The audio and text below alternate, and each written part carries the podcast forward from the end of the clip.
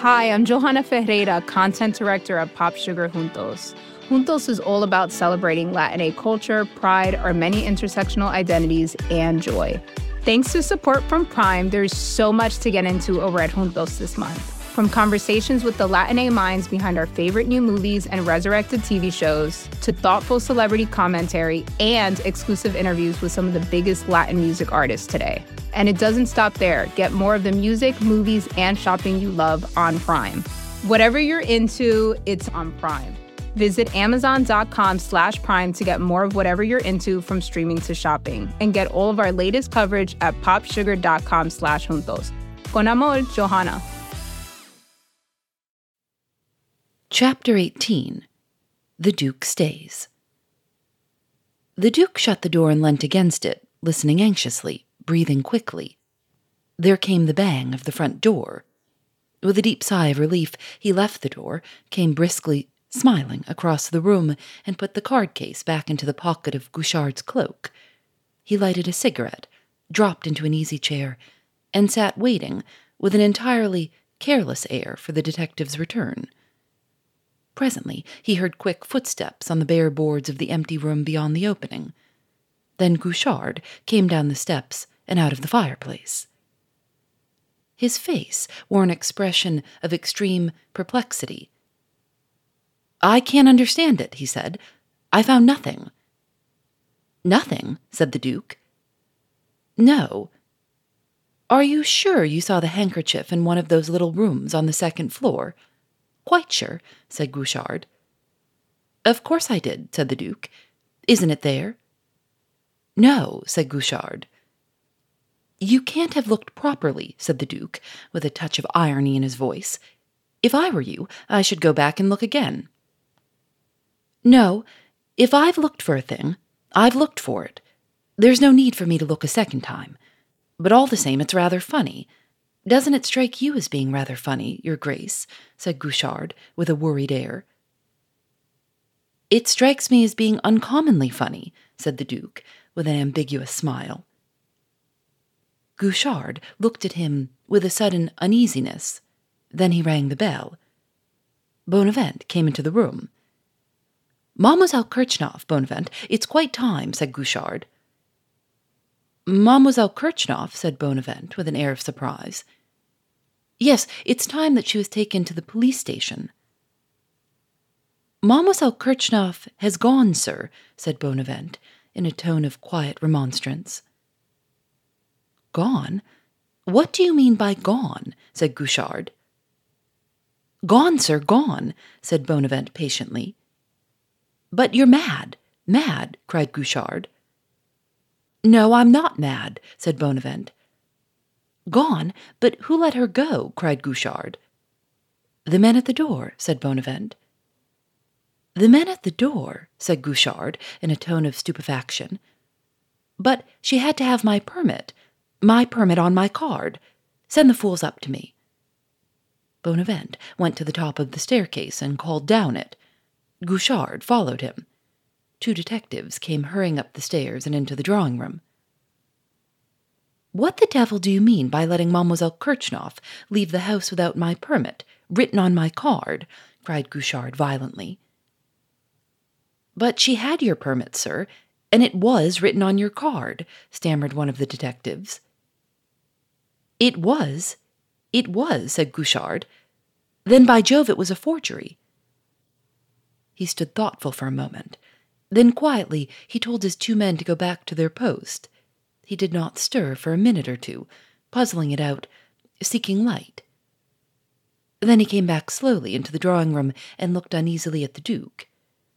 The Duke was sitting in his easy chair, smoking a cigarette with a listless air. Guerchard looked at him, and looked at him almost as if he now saw him for the first time.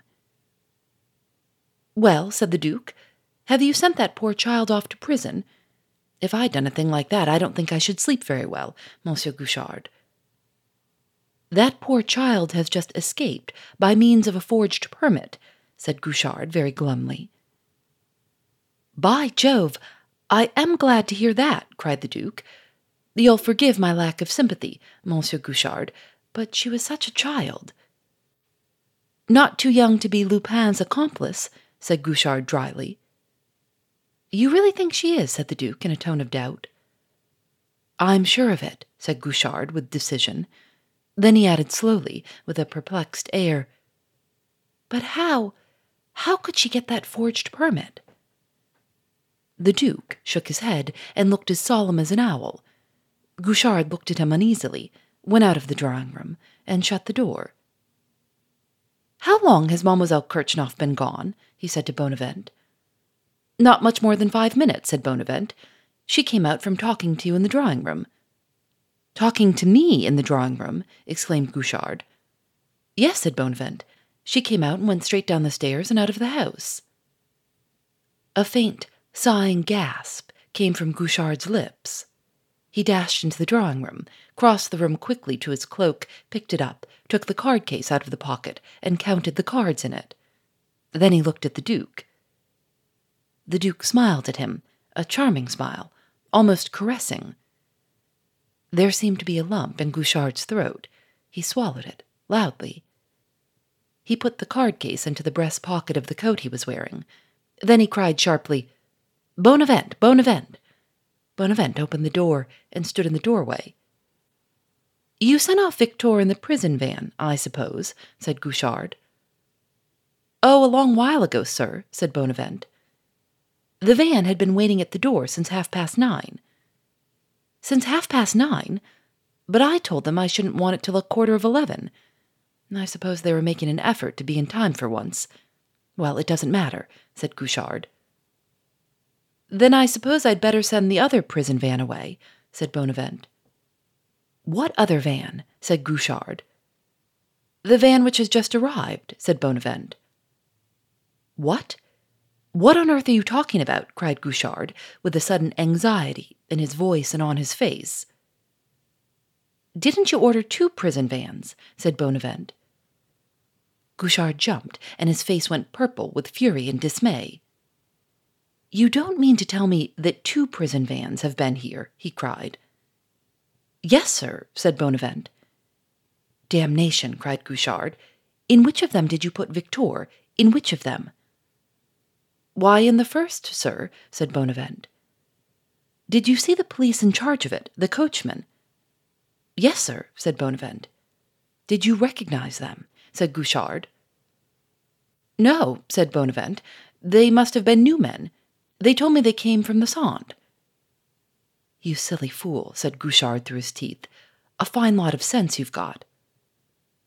Why, what's the matter? said Bonavent. We're done, Done in the eye, roared Guerchard. It's a stroke, a stroke. Of Lupin's? interposed the Duke softly. But I don't understand, said Bonavent. You don't understand, you idiot, cried Guerchard. You've sent Victor away in a sham prison van. A prison van belonging to Lupin. Oh, that scoundrel. He always has something up his sleeve. He certainly shows foresight, said the Duke. It was very clever of him to foresee the arrest of Victor and provide against it. Yes, but where is the leakage? Where is the leakage? cried Guerchard, fuming. How did he learn that the doctor said that she would recover her wits at ten o'clock? Here, I've had a guard at the door all day. I've imprisoned the household. All the provisions have been received directly by a man of mine. And here he is, ready to pick up Victor the very moment she gives herself away.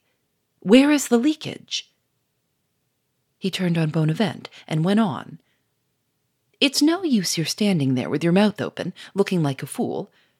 Go upstairs to the servants' quarters and search Victor's room again. That fool of an inspector may have missed something, just as he missed Victor herself. Get on, be smart. Bonavent went off briskly. Guerchard paced up and down the room, scowling. Really, I'm beginning to agree with you, Guerchard, that this Lupin is a remarkable man, said the Duke. That prison van is extraordinarily neat. I'll prison van him, cried Guerchard.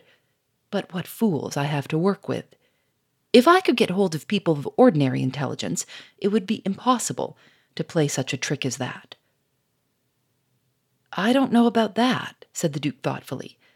I think it would have required an uncommon fool to discover that trick.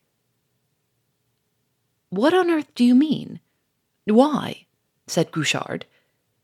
Because it's so wonderfully simple, said the Duke, and at the same time, it's such an infernal cheek. There's something in that, said Guerchard grumpily. But then, I'm always saying to my men, suspect everything, suspect everybody, suspect, suspect, suspect. I tell you, Your Grace, that there is only one motto for the successful detective, and that is one word suspect. It can't be a very comfortable business, then, said the Duke, but I suppose it has its charms. Oh, one gets used to the disagreeable part, said Guerchard. The telephone bell rang, and he rose and went to it. He put the receiver to his ear and said, Yes, it's I, Chief Inspector Guerchard. He turned and said to the Duke, It's the gardener at Charmerace, Your Grace. Is it? said the Duke indifferently. Guerchard turned to the telephone. Are you there? he said. Can you hear me clearly? I want to know who was in your hothouse yesterday. Who could have gathered some of your pink salvias? I told you that it was I, said the Duke. Yes, yes, I know, said Guerchard, and he turned again to the telephone. Yes, yesterday, he said. Nobody else? No one but the Duke of Charmerace. Are you sure? Quite sure. Absolutely sure? Yes, that's all I wanted to know. Thank you. He turned to the Duke and said, Did you hear that, Your Grace? The gardener says that you were the only person in his hothouses yesterday, the only person who could have plucked any pink salvias. Does he? said the Duke carelessly. Guerchard looked at him, his brow knitted in a faint, pondering frown. Then the door opened, and Bonavent came in. I've been through Victor's room, he said, and all I could find that might be of any use is this a prayer book. It was on her dressing table just as she left it. The inspector hadn't touched it. What about it? said Guerchard, taking the prayer book. There's a photograph in it, said Bonavent. It may come in useful when we circulate her description, for I suppose we shall try to get hold of Victor. Guerchard took the photograph from the prayer book and looked at it. It looks about ten years old, he said. It's a good deal faded for reproduction. Hello, what have we here? The photograph showed Victor in her Sunday best, and with her a boy of seventeen or eighteen. Guerchard's eyes glued themselves to the face of the boy. He stared at it, holding the portrait now nearer, now further off, his eyes kept stealing covertly from the photograph to the face of the Duke. The Duke caught one of those covert glances, and a vague uneasiness flickered in his eyes. Guerchard saw it. He came nearer to the Duke and looked at him earnestly, as if he couldn't believe his eyes. What's the matter? said the Duke. What are you looking at so curiously? Isn't my tie straight?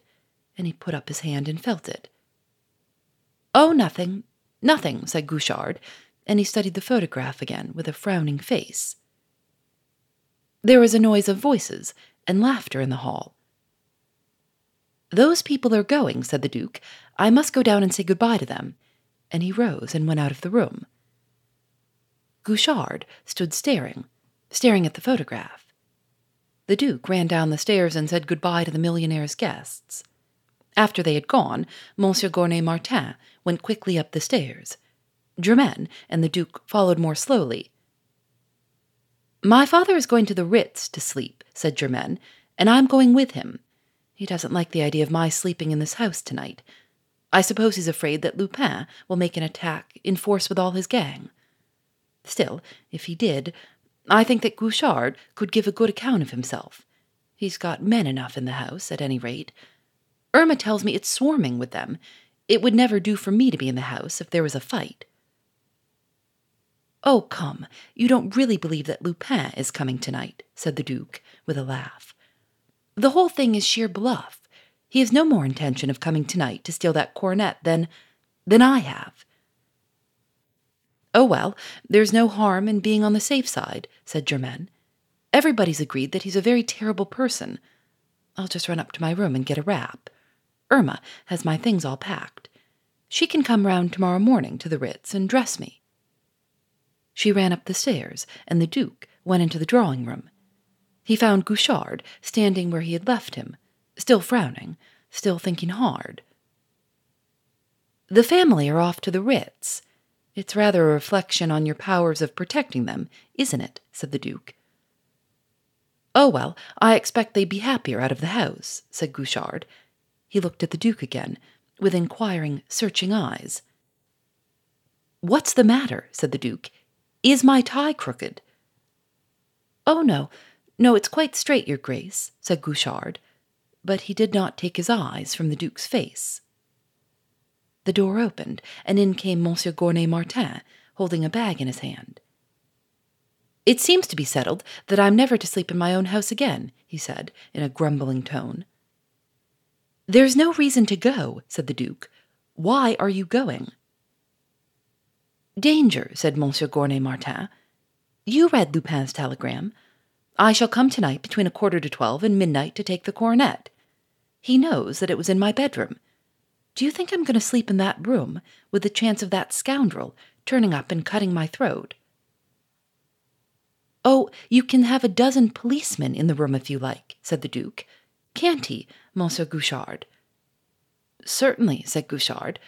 I can answer for it that you will be in no danger, Monsieur Gournay Martin. Thank you, said the millionaire. But all the same, outside is good enough for me. Germaine came into the room, cloaked and ready to start. For once in a way, you are ready first, Papa, she said. Are you coming, Jacques? No, I think I'll stay here on the chance that Lupin is not bluffing, said the Duke. I don't think, myself, that I'm going to be gladdened by the sight of him. In fact, I'm ready to bet against it. But you're all so certain about it that I really must stay on the chance. And after all, there's no doubt that he's a man of immense audacity and ready to take any risk. Well, at any rate, if he does come, he won't find the diadem, said Monsieur Gournay Martin in a tone of triumph. I'm taking it with me. I've got it here. And he held up his bag. You are, said the Duke. Yes, I am, said Monsieur Gournay Martin, firmly. Do you think it's wise? said the Duke. Why not? said Monsieur Gournay Martin. If Lupin's really made up his mind to collar that coronet, and if you're so sure that, in spite of all these safeguards, he's going to make the attempt, it seems to me that you're taking a considerable risk. He asked you to have it ready for him in your bedroom. He didn't say which bedroom. Good Lord, I never thought of that, said Monsieur Gournay Martin, with an air of sudden and very lively alarm. His Grace is right, said Guerchard. It would be exactly like Lupin to send that telegram to drive you out of the house with the coronet to some place where you would be less protected. That is exactly one of his tricks. Good heavens, said the millionaire, pulling out his keys and unlocking the bag. He opened it, paused hesitatingly, and snapped it to again. Half a minute, he said. I want a word with you, Duke. He led the way out of the drawing room door, and the Duke followed him. He shut the door and said in a whisper, In a case like this, I suspect everybody. Everybody suspects everybody, apparently, said the Duke. Are you sure you don't suspect me? Now, now, this is no time for joking, said the millionaire impatiently. What do you think about Guerchard? About Guerchard, said the Duke. What do you mean? Do you think I can put full confidence in Guerchard? said Monsieur Gournay Martin. Oh, I think so, said the Duke. Besides, I shall be here to look after Guerchard. And though I wouldn't undertake to answer for Lupin, I think I can answer for Guerchard. If he tries to escape with the coronet, I will wring his neck for you with pleasure. It would do me good, and it would do Guerchard good too. The millionaire stood reflecting for a minute or two. Then he said, Very good, I'll trust him. Hardly had the door closed behind the millionaire and the Duke when Guerchard crossed the room quickly to Germaine and drew from his pocket the photograph of Victor and the young man. Do you know this photograph of his grace, mademoiselle? he said quickly. Germaine took the photograph and looked at it. It's rather faded, she said. Yes, it's about ten years old, said Guerchard. I seem to know the face of the woman, said Germaine, but if it's ten years old, it certainly isn't the photograph of the Duke. But it's like him, said Guerchard. Oh, yes, it's like the Duke as he is now. At least it's a little like him. But it's not like the Duke as he was ten years ago. He has changed so, said Germaine. Oh, has he? said Guerchard. Yes, there was that exhausting journey of his, and then his illness. The doctors gave up all hope of him, you know. Oh, did they? said Guerchard. Yes, at Montevideo, but his health is quite restored now. The door opened, and the millionaire and the Duke came into the room. Monsieur Gournay Martin set his bag upon the table, unlocked it, and with a solemn air took out the case which held the coronet. He opened it, and they looked at it.